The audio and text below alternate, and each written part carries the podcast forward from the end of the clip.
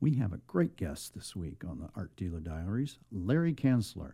And if you ever wondered what Michael Jackson, Dick Rutan, and the Smothers Brothers have in common, well, listen to this one and you're going to find out a lot more than that.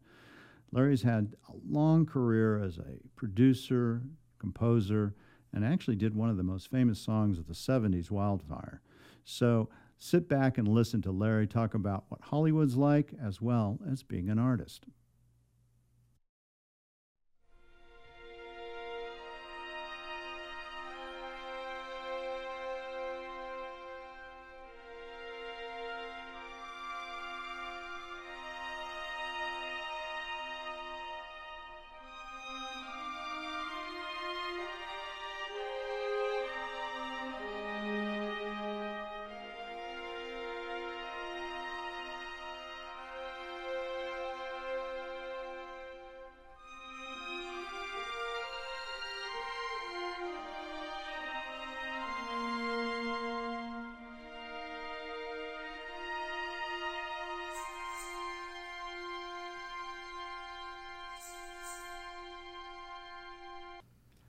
Larry, thank you for dressing up today. I know that as a retiree, that that it's this hard to put. This is one under of my nicer T-shirts. I'm I'm actually kind of hurt.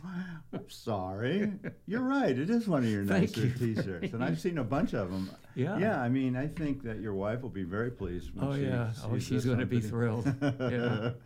I should have brought, uh, brought my um, Mark Sublett Appreciation Week shirt you gave me. or one of my hats. You One of your hats? Do you no, have I don't one? have. No. No. You get a hat cool. today. You actually get a medicine All right. This is my lucky day. and, and I won't even make you pay for it. oh. Well, I'll pay eventually. You're paying right now. yeah. Right. Of course. So we have Larry Cansler today on the Art Dealer Diaries, and um, Larry's really you're an interesting cat. I got to tell you. That's you, what I hear. Yeah, no, and on many levels, from an art standpoint, from a music standpoint, flying. I mean, when you think of a Renaissance man, I kind of really you're kind of fit that bill, and I think people will enjoy hearing some of the stuff that I was shocked when I first met you in the gym Right.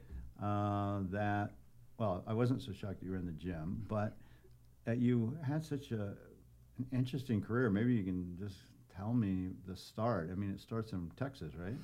Yeah, I'm originally from uh, Texas, a little place called Deer Park, uh, Mhm. close to the oil refineries around Houston. So I grew up in that environment. Thus and, the sound of your voice. yeah, that uh, howdy, that, Yeah. that sort of thing sort of creeps like it. in. You Yeah, know, you should hear it after a couple of beers. It's really there. You know, but uh, I uh, I started playing the accordion when I was eight years old, and just fell in love with it. And uh, I was always uh, around airplanes. I was always you know hung up on that sort of thing, and just uh, had a great childhood.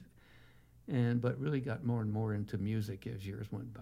So Why, why the accordion, actually? I mean, just uh, curious. my it's such an odd mother uh, went to high school with an accordion player Uh-huh. who ended up being in a group called uh, what was it? Uh, the Riders of the Purple Sage, and they were Gene Autry's band. Oh, I know the Riders of the Purple. Sage. So she, she just thought that was the coolest thing Yeah. ever, and uh, she convinced me that he was a cowboy. uh-huh. And being a Texan, a cowboy's a big deal for a young guy. Right. So I went, wow, if he, you know, if cowboys play the accordion, so can I. So Right.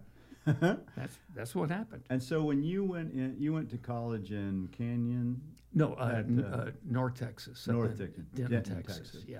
And were you a uh, you're a music major? Right. Specifically, though, your interest was composition, right? Composition, uh, basically jazz.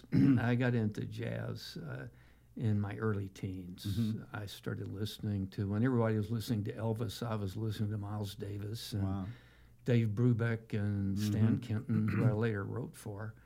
And uh, so I was already into that, and I could have cared less about pop music. So uh, North Texas, This was early '62. Uh, oh no, no, uh, uh, late fifties. Oh, wow. I went to North. you are old. Yeah. Oh, I'm getting older every minute. um, and uh, I started North Texas in September of 1958. Yeah. So uh, And so you got a degree in composition. I never graduated. I just went there and took all the music courses I could and left. So. well, you left and you had to. You did a military stint because it was the time, right? Well, Not yeah, I went in. I joined the uh, Army Reserves. Right. Because uh, that was sixty-four-ish. Uh, no, more like 62. Oh, I even think. earlier, yeah. it's before Vietnam. Yep. And uh, And so you finished. So you you go to school, you get basically a degree, maybe not the actual one, but Mhm. you learned all you could about composition, which they must Yeah. have thought was odd, a little bit odd what you wanted to do because you wanted to go to California, right? Is- yeah, I uh, early on wanted to. I was just taken by uh, showbiz, Mhm. you know, and I just loved the idea of movies and television, and Mm-hmm. and also you know by this time I was really serious about uh, writing jazz, Mm. and uh, and at North Texas, not only did we have an excellent jazz department, and at the time it was just about the only one in the country, but we had a magnificent uh, composition teacher, Dr. Samuel Adler, who ended up being the composition teacher at, at Juilliard. Wow. So he got me into the classical side. Mhm. And so I was already writing for brass and saxophones, but he got me into woodwinds and strings, and I started studying counterpoint and traditional orchestration, mm-hmm. and that just opened up a whole world for me. So One teacher. It's amazing, I think, that whether it's a music teacher or an art teacher, somebody that really mentors you can make a huge difference. Sounds Oh, like absolutely. They can open the door sometime, and that's what I was very for. In fact, my first accordion teacher was uh, one of the greatest. He uh, he and his partner, uh, his name was uh, Bill Palmer, Uh-huh. and his partner was Bill Hughes, and they wrote the uh, Palmer Hughes accordion method, which is pl- all over the world. One of my favorites. Oh, I'm sure everybody. but so when I was in high school, I was already studying college level music theory Mm. because of these. Both these guys were professors at the University of Houston as well. So I really had a break there. And so you took that training, Yeah. and then you go and you did your military stint, and then you Right. went directly out to L.A. Uh, yeah, on and off. I, I went on the road briefly with a few bands. Uh-huh. Uh, I work, I did write a couple things for Stan Kenton. Mm-hmm. Then I was on the road with the Si Zentner Orchestra, but just started working my way out to Los Angeles because that was my goal was to get in the studios. And what did you want to do there when you got to L.A.? What was your goal? Just wanted to write. Did you? I bet Conduct did you like say, "Oh, I'm going to do uh, television or commercials"? Well, at or- that point, you're just more concerned with first of all making a living. Yeah, it's a rough town. Yeah. It's, it's hard, Yeah, you know. So uh, uh, the musicians used to say it's a seven-year town. I beat it by one year. I started eating after six. so and you, but you also worked for some. You you did some interesting stuff with like Michael Jackson, right? Well, Michael Jackson, but uh, my first break in a sense in L.A. was I ran into a, a friend of mine from uh, Houston, a Uh-huh. bass player named Kenny Rogers, ah, oh, and he had just uh, formed, along with Terry Williams, had formed the first edition. ah. And by this time, I had my first big band, and we were working weekly at a jazz club in North Hollywood called Dante's. uh-huh. And we had all kind of people coming in I all the time to see the band. And, uh, and Kenny and I kind of hooked up again. And pretty soon they needed a musical director, and they had a television series, and I became the guy. Did they know, or did he know that he could sing at that time if he was a bass player, Kenny? Oh, he was already singing. Yeah, he, he was. Uh, he was. He was in the new Christy Minstrels, and then they formed the first. The first edition came out of the Christy Minstrels. Mhm. And so they had already, uh, they were working with uh, the Smothers Brothers, who Mhm. I also worked with. Right. And their manager was Ken Kragen, who became a friend. And I sort of got involved in all of Mhm. that sort of thing. And I did some arranging for the Smothers, the original Smothers Brothers Comedy Hour as well. So How, what Uh, was that like? that was exciting. It was great. They were interesting guys. Oh, right? they were very- and super they're smart, super Very funny, right? smart and, and a lot of fun, and on the edge uh, of comedy and politics and all kind of stuff. It was a pretty heady time. Yeah, what, yeah. I mean, what was that like? I mean, you know, they, they were censored a lot on Well, TV. they were censored finally off TV. Yeah, right. uh, uh, CBS just dumped them, Yeah. and they were the number one show in the country, and they dumped them. Oh my god. That was pressure from the Nixon White House. Ah, wow. So that's very interesting, and uh, Uh-huh. I mean, I was, uh, you know, uh, uh, Mason Williams was one of the writers on the show, and, Uh-huh. Yeah. and Steve Martin was a writer on the Wow. show. This was amazing. Yeah. Looking back now, I go, my God, I was right in the middle of all kind of stuff like that. So it's pretty exciting. And did that lead to other things? Like you work with Jackson, right? Michael Well, Jackson. yeah, the the Jackson thing came a few few years later. I was still doing some stuff with Kenny and, the, and a lot of stuff in the studio. Right. But I I'd forgotten what TV show I did. But uh, the the director was a guy named Marty Pasetta, who used after that directed the Oscar shows. Oh yeah. And the Jacksons were guests on it, and they were going to have a, a show in Vegas. It was Mhm. going to be their first show, and they say needed a musical director and an arranger. Right. And he suggested me, and so I met him, and we hit it off, and I started writing for them and conducted their uh, show at the MGM Grand. And their little sister, Janet, was Mhm. seven years old, gosh. and I was conducting the first night she was on stage. So Very first night. Ever? Yeah, What was that like? that was great. Of course, I was busy conducting. Yeah, no, you never were actually working. yeah. I was like, Say, oh. oh, is there somebody out there? Oh, yeah. And was she great then? Oh, at yeah. Seven? Oh, she was a At natural. seven. Yeah. That's unbelievable. And Michael would have been how old? About Uh? Michael was 16 or 17 Yeah. about that time. And was already very well polished. I would Oh yeah, he's uh, he was an amazingly smart Mm. guy. I mean, and the whole group was. I, I Mhm. love working with them. They were very professional, and uh, they they took everything very seriously. But they were still kids too. Right. So we would hang out, and Tito and I flew model airplanes. You know, so we had all kind of fun stuff like that. Which is But- your other love, and we'll get into that. Oh yes, yeah. I'm still. he's Uh, a- you you ran air shows and yep. I well, maybe this it. is as good as a time as any. I Yeah. mean, just because you have this long history as a as a musician, then as a pilot, Mhm. and then your next career, what you're doing now, is art. So, what was the whole flying thing? I mean, you ran air shows, right? Well, yeah. I again, I, as I said, I I uh, grew up in love with airplanes, and when I was a kid, I wanted to be a fighter pilot. Yeah. And I was about 12 years old, and I found out because of my eyes, there's no way I Yeah. could fly in the military. Right. So by that time, I had kind of put that energy into music, so that was cool. But I remember in L.A., it like I said, it was really hard. I mean, I was literally hungry a lot of. It, for me to have uh, the rent and a phone and a car at the same time was unheard of. I just usually like, would, have my choice of two, right. you know. So I remember I was about ready to say, "Ah, hell with it all," and go back to college and get my degree. Right. And I remember one night just making uh, a deal with myself. I said, "Look, you always wanted to be a pilot. Right. Why don't you stick it out one more year? Mm-hmm. And if you don't make it, go back and get your degree. But if you do make it, go get your, get your pilot's license." So. A few months later, I was working with the first edition, and we Mhm. had some hit records, and I was doing well. I was driving by Santa Monica Airport, and I saw the sign up, and it said "Learn to Fly." My car just by itself pulled Right. into, you know. Oh, wow. So I walk in, and I'm a rock star now with you know I have hair down to my shoulders and Right. pink sunglasses, and I walked in and said, and you're working with the first edition. yeah, exactly. So I walked in and the chief instructor was there, and I said, "I want to learn to fly." And he said, Right. "Looks like you're flying already, baby." And I went, "Oh, this is gonna be harder than I thought." But I got my license and flew for years. Yeah, and, it was a that was your treat for making it as a musician. absolutely, Yeah. and something I just had to get my pilot's license, or my life wouldn't have been complete. Yeah, isn't it interesting how that works? Yeah, I feel that way about writing. I don't know why. Yeah, there's things that you're just supposed to do. Yeah, And it doesn't matter how important it is to anyone else. That's if right. it's that important to me, you have to do it. yeah. And was that relatively easy to learn how to fly?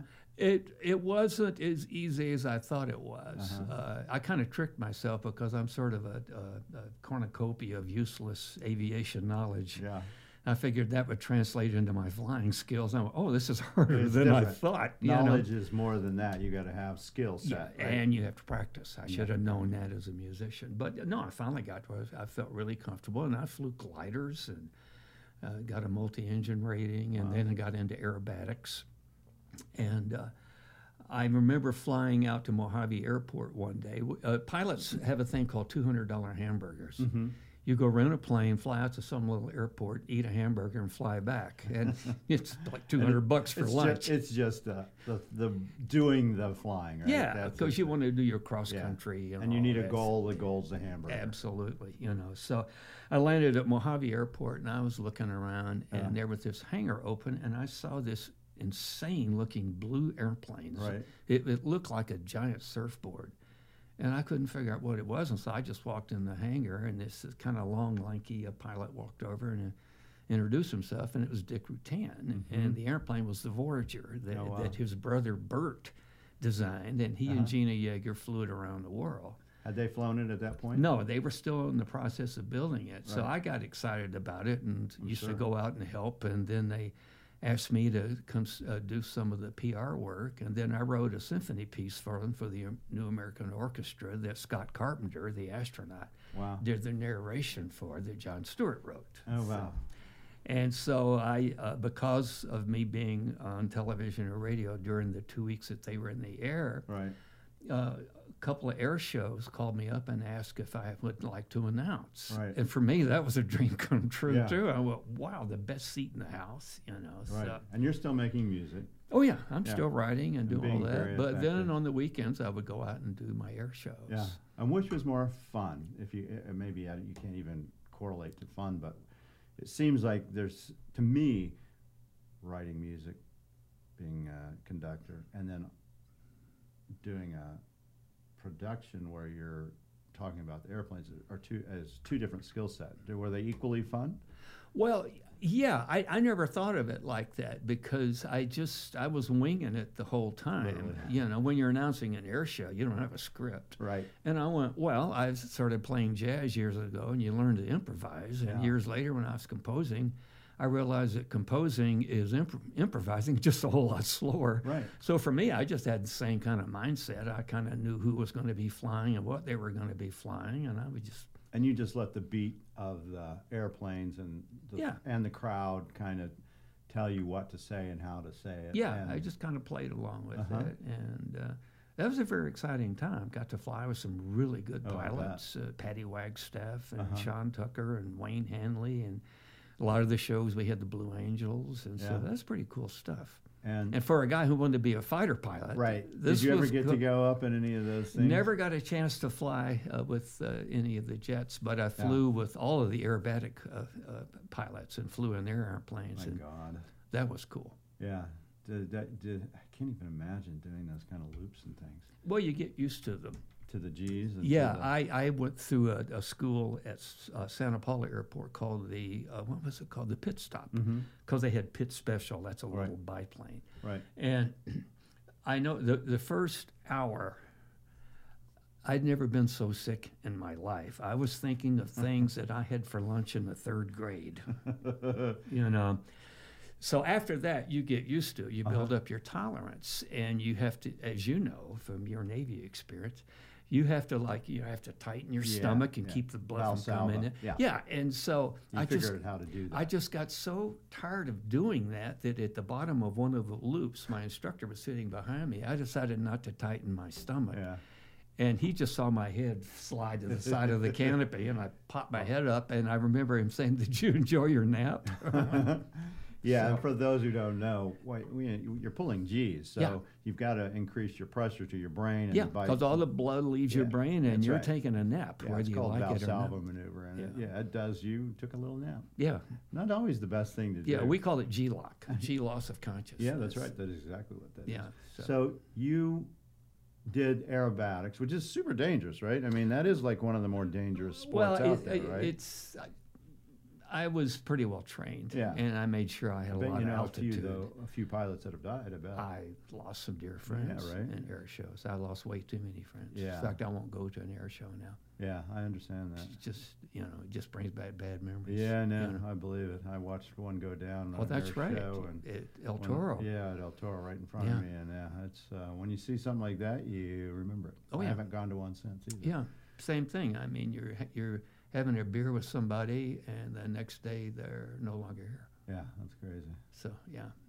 Well, on that happy, On that happy note, note, yes. Oh, let's. I want. I, one of the things I found very interesting, and um, is that you had a great hit song, one of my favorites, yes. and um, Wildfire, Wildfire. and just kind of tell it what's that like to have a, like a real hit? That's like a major hit. Well, I have to go in the history of it. Uh, one of the first uh, groups that I wrote for when I got to Hollywood was the, the Lettermen. Mm-hmm. And one of the guys, Tony Butala, had a guy that he worked with, his publishing company called Bob Todd. Mm-hmm. And Bob Todd, uh, they split up for some reason, and Bob started working at Screen Gems. Mm-hmm. And one day he called me up and said, "Listen, would you like to come over? We're looking for writers." And it was a hundred bucks a week, and you just wrote whenever you felt like. And Right. boy, a hundred bucks a week at that time, I'm Yeah. going, "Oh, I am cooking now." What year would have that been? Oh Roughly? man, about 66, 67, Yeah, somewhere in there. yeah. One of the first uh, people I met there was uh, a guy n- named Michael Martin Murphey, Mm. Whose real name was Travis. No, I'm sorry, that's his real name. Uh, uh, his stage name was Travis Lewis. At that time. Yeah, because he Uh-huh. had, he was in a group called the Lewis and Clark Expedition. So everybody had to have a name. So Right. anyway, That was his hook. so that was the first day there, and Murph and I found out that we'd both gone to North Texas. We became friends, started writing, and we wrote around the clock. I mean, he he had a camper that he would bring and park in front of my house, and we would just write, you know, for days. Wow. And uh, one of the songs we wrote during that period was uh, Wildfire. Mm-hmm. And uh, shortly after that, we wrote a uh, rock opera called The Ballad of Calico Mm-hmm. that we wrote for Kenny Rogers in the first edition. So we did a bunch of stuff together. And uh, I recorded uh, a demo for Warner Brothers at Mhm. Wildfire, which didn't do anything. Says a lot about my singing. And so I didn't even think about it. And Right. about five years later, Murph calls me up, and he's at Caribou Ranch in Colorado. Right. And he said, We're getting ready to record Wildfire. I said, Oh, you're kidding, man, that's great. So um, he sent me a copy of it a few weeks later. I thought they really did an excellent job on it. And uh, all of a sudden, it started getting some airplay. And I remember I was driving on the San Diego freeway heading, I was living at Palos Verdes at Mhm. the time. And it was on KHJ, what at the time was the top, you know, Right. t- top 40 uh, big hit station in LA. And if you were on there, you knew you had a hit. Right. So I'm driving along the freeway, and all of a sudden I hear it come on. I went, "Oh my God!"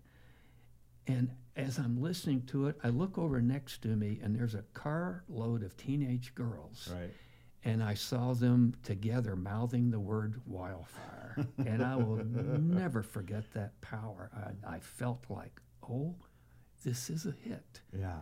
And it had been many years since you wrote it, so it was. Oh yeah, I hadn't thought about the song. Right. Yeah, so it's funny how those things happen. Well, I have to laugh because we like to listen to uh, a radio station that plays some of the '70s songs, and about eh, once a, every couple of days they play that song, and hmm and your famous line is, "I love it," and we all say it in the gallery.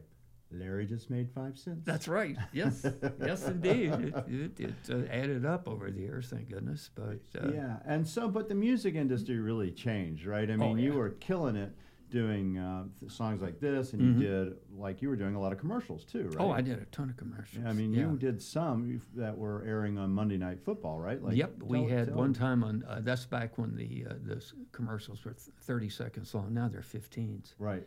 And uh, my partner and I, Don Pystrip, we were watching Monday Night Football. This was back when Dandy Don and Howard Cosell. This Right. was like the This show. is everybody watches. Yeah, This was the it was the I mean, go-to show. Right. You know, so at the end of the first commercial break, we had the last two, and we're going, "Wow, that was cool." And the Right. next commercial break, we had all four. All four. Yeah, and they were like American Airlines, Ford, Chevy, Pepsi, Coke, uh, McDonald's. I mean, you know, Right. And you would do the jingle, right? yeah, we would write the jingles. And, And- I have one that's still out there. The I, along with Wildfire, I uh, co-wrote the In-N-Out Burger song. That's, yeah. Well, that's tell us a little bit about. Go ahead. Oh, well, my friend Gary White, who was the bass player in the Larry Cansler Trio in Deer Park, Texas, when Right. in high school, he wrote Linda Ronstadt's first hit, I Think I'm Gonna Love You for a Long, Long Time. Yeah. Wow. So what a wonderful two thirds of the Larry Cansler Trio had hit number one hit records.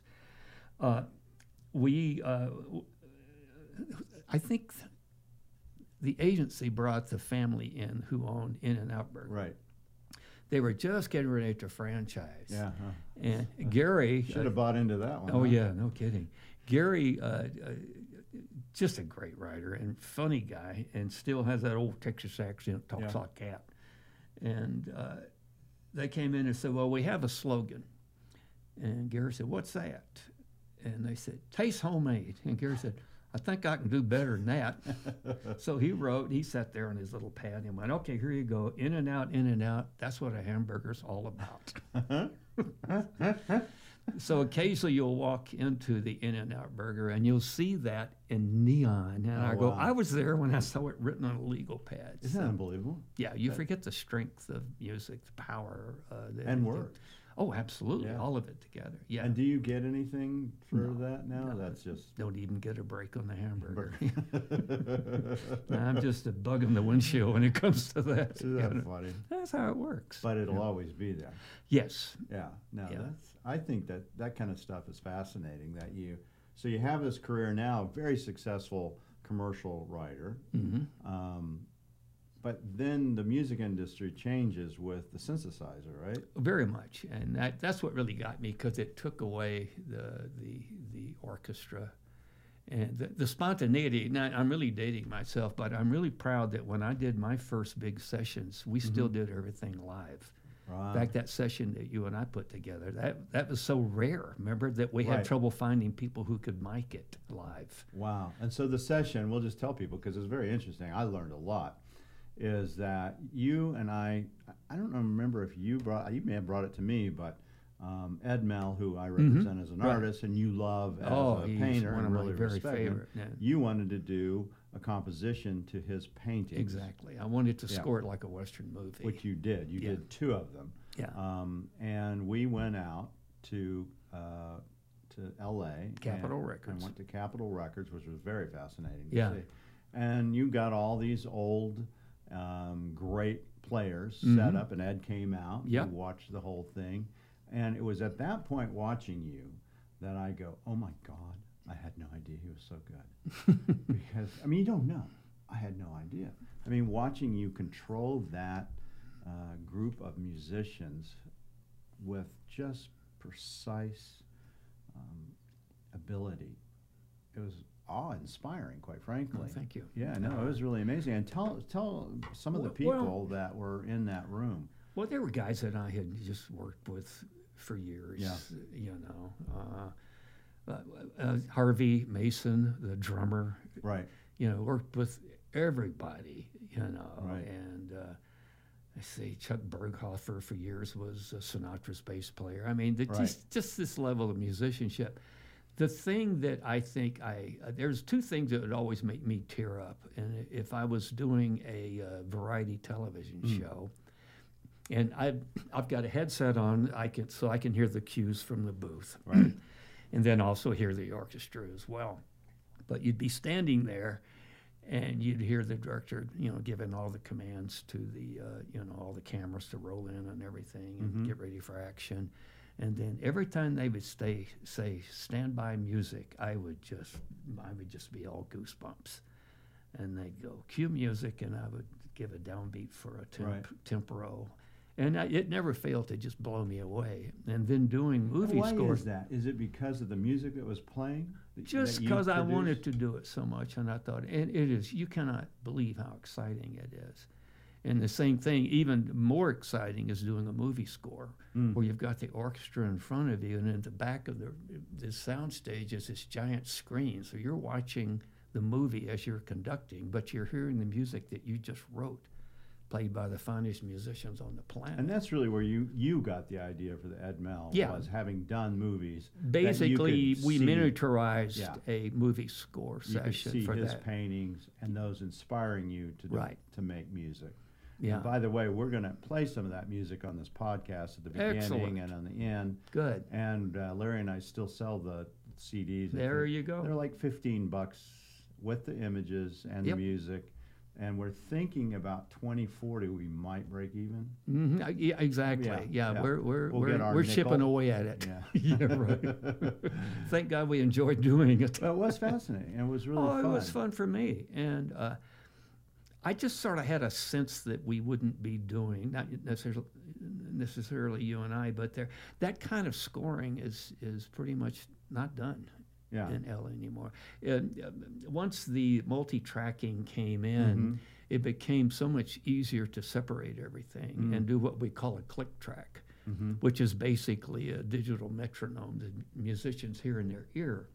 uh, and there's no tone to it, so it doesn't throw their ear off. But it's like, Mm-hmm. you know, Sure, and- that was and- good on radio. yeah, I'm sure we just blew that. Yeah. But uh, they're listening to that sort of thing, so everything is in sync. So you might walk in and here's the woodwind players just sitting there, just playing their part. Oh, I see. But no one's, uh, they're not all there together. Oh, And now it sounds great. And from an engineering standpoint, it is great because you have the separation and you Mm-hmm. Oh, can mix see. it and make Uh-huh. it clean. But from a musical musical standpoint, it was it was just so sterile to me because I love the idea of everybody being there. yeah. You no. know, it- and then and there is something about them feeding off each other. Oh, would of think, course. right? Yeah, absolutely. And the pressure. Yeah. You right. don't want to be the guy or girl who blows a seven minute take Right. with 30 seconds to go. right, which happens. I'm sure. 50 of your best friends right Yeah. next to you. Going, you got Because you're only you only do that a couple of times, and all of a sudden the phone stop, stops Right. ringing. At least it used to be that way. So I, I miss that. Uh, the, there was an adrenaline rush Mm, that always. Uh, I could see it yeah. because you went to a different place when you were directing. Oh yeah. Yeah. Well, you you're become a part of it. To me, the Right. orchestra was always just a giant uh, instrument. Mm, it is. You Right, know. Yeah, and you're the. And I love uh, sitting at home and writing the score out. That was always fun because I knew what it was going to sound like. Right now, you have written just zillions of songs. I've watched you. I've actually worked with you. Mm. We've even done our own little song, um, which I'm still waiting to Oh yes, get my royalties on. that's true. so Um, am I. I guess we'll have to record it. oh yeah, that's, that's Not doing yeah, anything, sitting on out the piano. If, if anybody wants it, we, we have it available. There you go. But- yeah.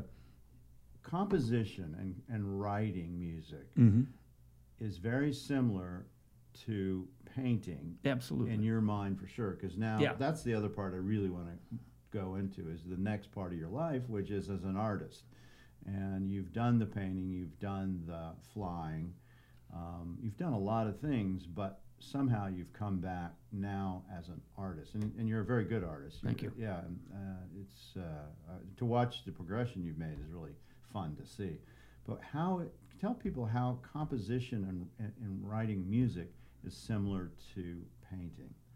Well, to me, you can break it down into little uh, uh, sections, and I would say basically uh, concept, Mm-hmm. uh, form, uh, color, which would be orchestration, Mm-hmm. and execution. Mm. So if you broke it down like that, so when I would write a piece of music, I would my first thought would be, what kind of mood do I want to create? Mhm.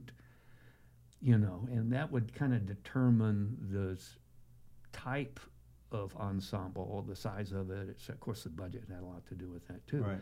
But Same my first painting, though, right? I mean, big canvas, small canvas. well, exactly. Right. Yeah, and what do I want to create? Uh, Right. You know, so then once I think of, you know, in music, uh, like I say, I'm going to come up with, you know, with uh, emotion, feeling, that sort of thing. Okay, what is the form of it? Well, it's going to be how many minutes long. There's going to be a, a interesting, exciting section to start, then maybe a sort of a melancholy, and then a big finale or whatever. You know, in a painting, I'm basically, am I going to create a, a mountain scene or a sunset? Or I love to paint clouds, as you know. Mhm. You know, uh, so how do I go about? it? How do I arrange the clouds? Whatever, you know, whatever. And and when it comes to color and music, that's the orchestration. Do I use woodwinds? Do I use brass? Do I use whatever? Well, the the palette on on my uh, uh, you know, on my painting. Mhm. Uh, do I want warm? Do I want uh, a cool setting? And have you thought about this before you put the first uh, brush to canvas? kind of loosely? Yeah. Yeah, and I'm learning more and more uh, as I'm painting to make my uh, uh, my sketch on on the canvas itself more and more detailed all the time because I would find myself getting into to trouble. Mm. I'd paint my literally paint myself in the corners and have no way to get it out of it. So, And you could do that in music as well? Well. I, yeah, because my sketches in music are very very detailed. right. And then when I go to orchestrate, I, I would write a four staff sketch. I would mm-hmm. start with a two two staff that looked like I wrote it with my feet because I'm mm-hmm. writing so damn fast. Mm-hmm. Because I'm just trying to. Well, you've seen me right? I I, go at the speed of light, Right. and so no one can read that first sketch Right. because it's just this crazy, insane person wrote it down. Right. So now I break it down into what would look like a master piano part. And then I put it up on the score pad, and you've seen my, my scores. They're like, Right. what, three feet tall Right, sometimes right. with like, you know, how many staffs on there. Right. So when I'm, uh, I kind of use that concept when I'm, I'm making a painting. Now I'll, I'll make some sketches on a sketch pad, then I'll block it on my canvas, Mm-hmm. and then get more and more into the detail before I ever start putting the colors in, Mm. and then learning from people like Ed and some of the great people that, that you've introduced me to. Mm-hmm. I start blocking in my tones, my darks, my lights. and, Mhm. you know, so And to me, it's very similar. do you find one harder or easier than the other? Well, for me, music is easy because I've been doing it for. I started writing when I was about 14. Yeah. So I mean, to me, that's like riding a bike. Right. You know. So now I'm I, I'm happy to say that I'm still learning as a, as a painter, and I'm I, I remember in music, especially at North Texas, where I would pass something out to a band and it would just be so god awful. I'm trying to find a place to hide, but Right. all of a sudden maybe four bars worked. I went, whoa, what did I do there? You know. so make a note of that. That worked. Right. And you So- knew that when they played it. Yeah. Well, no, I knew it when I'd hear it. I Yeah, thought it was right. going to work. Yeah. You know, and then when it did, oh man, that really worked. Yeah. You know, that's cool. So I think over the years you just start building up this database Right. of things you know that work. So now I'm starting to see that happen. I, I've told you this. Now and then I'm starting to uh, uh, see what I thought I was going to see when I started. Right. Paint wise. Yeah, exactly. And so not all the time, and but I, I, I keep you know pushing because I've always felt that in music, and now I feel that uh, as a painter that if if it doesn't scare you, you're not doing it right. You have to Yeah. just keep pushing. So uh, And have you gotten to that point where you go, oh, this isn't any good? Scrape oh all the time. yes, Yeah. oh constantly. I'm getting I, I'm throwing less away, so that's good. Yeah. And I think for artists out there and musicians or writers, whatever, you have to be able to scrape. I mean, I know Oh, as, a, absolutely. as a writer, I know that you can always make more words. Don't Yeah. fall in love with something you've Oh, yeah. written because it may just be you are in love with it. It really doesn't work for Well, you know, you can get story. into where you, you're almost hypnotized what you're doing. Yeah. And I, I mean, I'll sit there and go, is this melody working or what? Right. And you talk about model airplanes. I've always got a model out in the garage. Yeah. So I get to a point in writing where I close the piano lid, go out and play with an airplane for half an hour, work on a wing or something. Come back in, sit down and play the melody, and I can tell you in a nanosecond whether it's working Yeah. or not. You know why I think that is? Is you let your subconscious do all the work Exactly. while you're doing, you know, some a task that's more rote, and your mind's Yeah. working, but you're focused elsewhere. Yeah, you're completely clearing your head. Yeah, and I think you can do that when you're sleeping too. I do that. Oh, yeah. You know, especially if I'm writing a novel, I'm really into it. Um, I just I put it down at night. I think about one of the novel as I fall asleep, Mhm. and then the next day it's just there. Your brain Oh, yeah. has worked it out, and I think that's good for not only writing and music but art too. If you're out there Oh. making art, Yeah. you know, and you hit a block, Yep. you know, do something else, come back to it.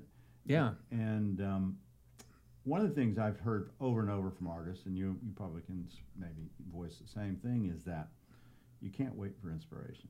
Oh no, no. Uh, I I, uh, I think I've told you this. One of my musical heroes was uh, is uh, Igor Stravinsky, Mm. and I found out when I was studying composition with Dr. Adler that Stravinsky was a nine to five writer. Mm. He got up in the morning and had his breakfast, sat down and Yep. wrote till noon, Right? had lunch, took a nap. Yep. You know, and woke up and wrote till about five and closed the lid. Yeah. And the reason was that you didn't wait to be inspired. It's a job. Right. And I did that the whole time I was writing. Right. And now I work, uh, uh, when I'm painting, I do the same thing. Yeah. And it's not to say you can't be inspired when you're in Oh, that nine to five, and hopefully Right. you are. Yeah. Um, and I'm sure there's points in time you go, oh my God, that's just fantastic. I'm so happy with that.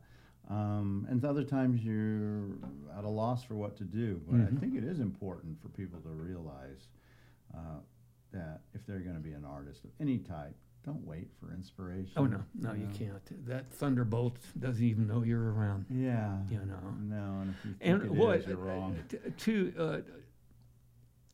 uh, like you say, uh, thinking of it as a profession, Mm-hmm.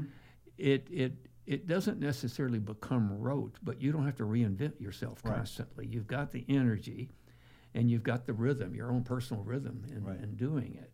And uh, Um, now I'll do the same thing you do. Uh, uh, when I uh, wake up in the morning, first thing I do is go in there and, f- and flip the light on the easel and look at it. Mm-hmm. And uh, I can tell you if it's working or not. And if it's not, I now know how to correct it. Before I just go, oh, the hell with it, and just start another one. Right. But now I go, no, you need to put some contrast in the Right. clouds you, or whatever. You know, you've, Right.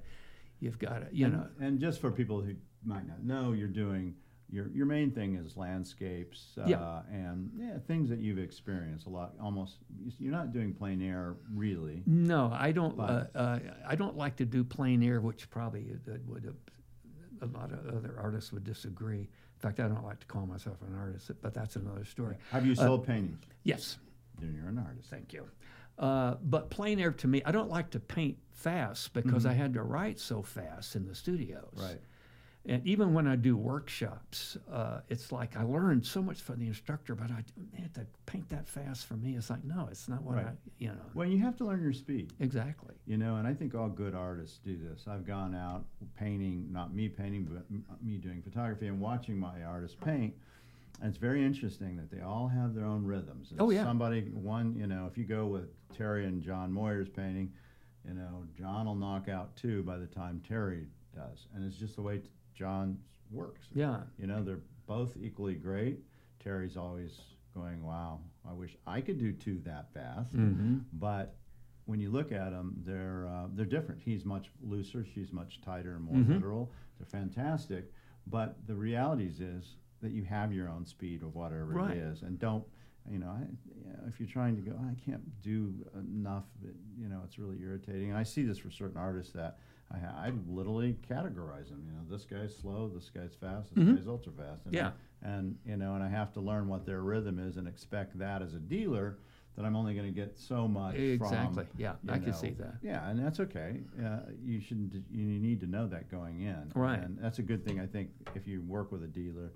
Uh, as an artist, that you let them know, okay, I'm not the fastest, but Mhm. I'm consistent. And Right. As a dealer, I really care. You about, know what you're. You and I care about more about consistency than numbers. Of I want the best. Right. And, and not all dealers are like that.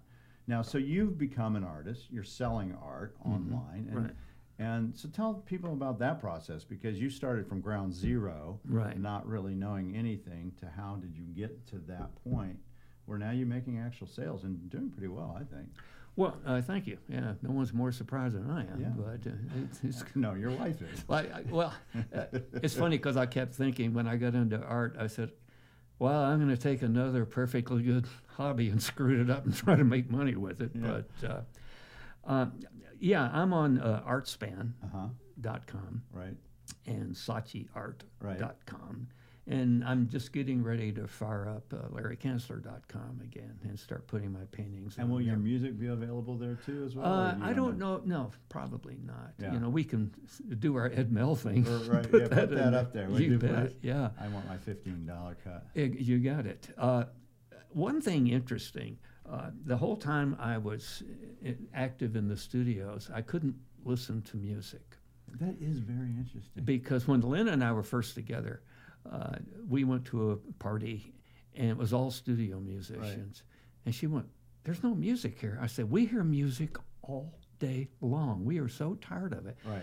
And we, it's not that we didn't care, it's that musicians, uh, first of all, as a composer, there's no such thing as background music. Mhm. Your ear is Right. there. Right. And because you're, you're trained to listen analytically, Mm. you know, so. yeah, it's different.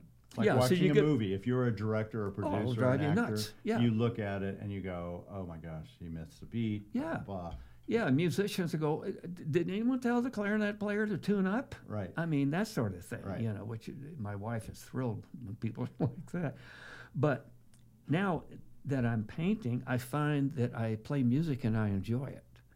And is it background music in the sense, or is it? Uh, No, I'm still does it flow listening with, uh, analytically, yeah. uh, but it's it's fun. A, a lot of people that are friends of mine, like uh, you know, Fourplay and, and groups like that. Right. Uh, um, and people I worked with, you know, my favorite composer now is Dave Grusin, and I remember him back from the studio days. And so, but I find that I really, I, I really just have a good time hearing music when I'm. Uh, Do you think right- it helps you paint?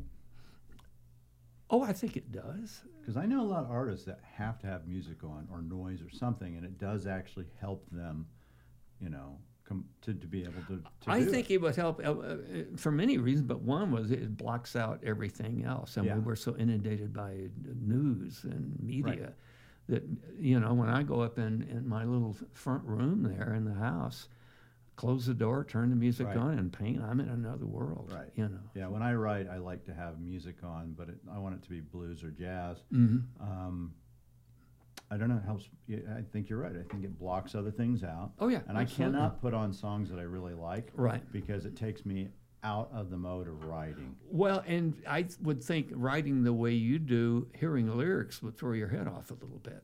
Yeah, it could. You're hearing words, and I go, whoa, whoa, Yeah, hang yeah. on.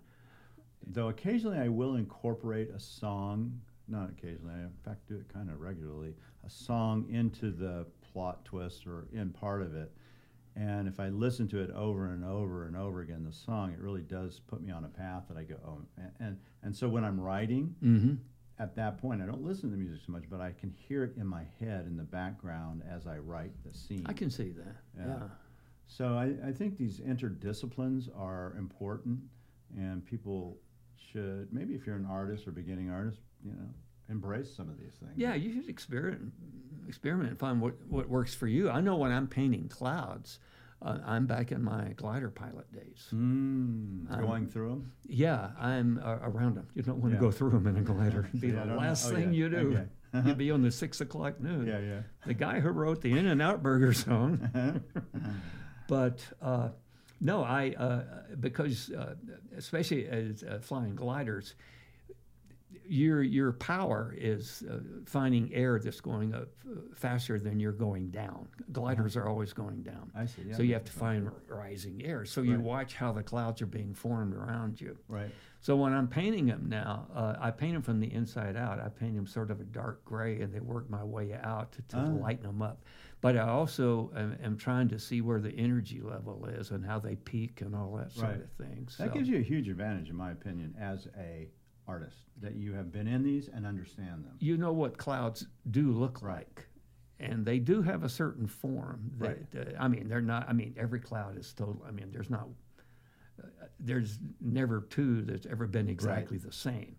But the form and the, and the things that make them happen are pretty similar. And that's what you're looking for as a glider pilot. Mm-hmm. And uh, and when I'm painting now, I'm I'm able. If there's a mountain ridge on the right side of my uh, canvas, Mm. I can kind of visualize where the wind's coming from and Mm. how there might be some turbulence downwind or some high cirrus up there Right. that would form it and that sort of thing. And So, that allows you to build the cloud imagery as you know it should be. absolutely. You know, and that's it's funny as an art dealer, I look at clouds. Mhm. Very important. I can tell if somebody's a, a really great painter. Jeff Aeling. Jeff Aeling, Pete Nails 'em. Nesbitt, Yeah. you know, Ed Mell. Yeah. Oh, Ed, know, absolutely. yeah. And Ray Roberts. Ray I mean, Roberts. and uh, I And love list- Dennis Ziemienski's and the list goes on and on. yeah. And part of that, and these all the people you mentioned are all artists in my gallery. Right. Um, but one of the reasons that when I see somebody who can paint a cloud, there's to me that it means you can paint cloud, water, hands. Those are things that I see Mm-hmm. that I recognize as being a skill set that you can fake the rest, but you can't fake those. Mm-hmm. And I hadn't thought about why it is so, but I'm sure that they do. They they whether they do it innately or like yourself, actually understand the dio- the dynamics of the of clouds. They're using that skill set, Mhm. knowing that oh, there wouldn't be this kind of cloud or this kind of formation. Right. And so, have you ever just painted just clouds, nothing else? I've got a couple that I have, Yeah. and I find that I need a horizon uh, as sort of visual base. Yeah. But it's interesting you mention that because I'm thinking very soon of doing some more just from the uh, just from the perspective of clouds themselves. Yeah, I think that would be very interesting. And something else you might try, um, which I'd love to see, is painting them from above, looking down. Yeah. I don't know of anybody who really does that, honestly. Some of the people who do some of the great aviation Oh, yeah, illustration. I don't handle it. But there's are but there's always an airplane in there. I've never Yeah. seen one where there's. but I'm sure there somewhere, some where there's just clouds and and I would think hint that of would work in a great big format too. Well, like I would think any good cloud thing uh, uh, has got to be a fairly good size uh, canvas, you know. So what's next for Larry Cansler? Oh, I just want to keep learning everything. I mean, I'm constantly. Uh, I've never been bored in my life. You know, if I find something I like to do within a month, I've got six hundred dollars worth of books on it. You know, my poor wife goes, "Oh God, now what's he into?" You know. Well, she, I I think Lynn, your wife, Mhm. is, is great because she does support you, just like mine. You're right. that It's important to have those people that Oh, will, she's my biggest fan. yeah, that will back you. Yeah. And um, without those kind of support systems, it makes it much harder. Oh, a- absolutely. Yeah, very fortunate. So are you. you Yeah, know. no, Yeah. absolutely. That's why I can sit here and not sell art. I can just sit here and talk about it, which I yeah. find to be very much uh, enjoyable. Now, Yep. tell me, is there anything you want to share with me, or anything we didn't cover? Uh, you know, that would be, you know, those deep, dark secrets that no one knows about. Not really. I'm just at a stage in my life where I think I'm I'm really reflecting a lot now. And I think that's important for people to realize is that you hit, a, you know, I won't give your age because you look so young, but you're getting a little bit older. You know, does that change things when you get to an age like over 70? Yeah, it, it does, and not necessarily in a bad way. I decided once to um, make a list of all the bad decisions I had made. Mm. Wow. A few weeks later, I decided it'd be a lot easier to make a list of the good decisions that I made. I could do that in about 20 minutes, Right. you know. But I- yeah, I've been pretty critical of myself and uh, things that I've, uh, uh, things I think I could have done better. Yeah. But uh, I think all in all, I think I've just tried to experience as much as I can.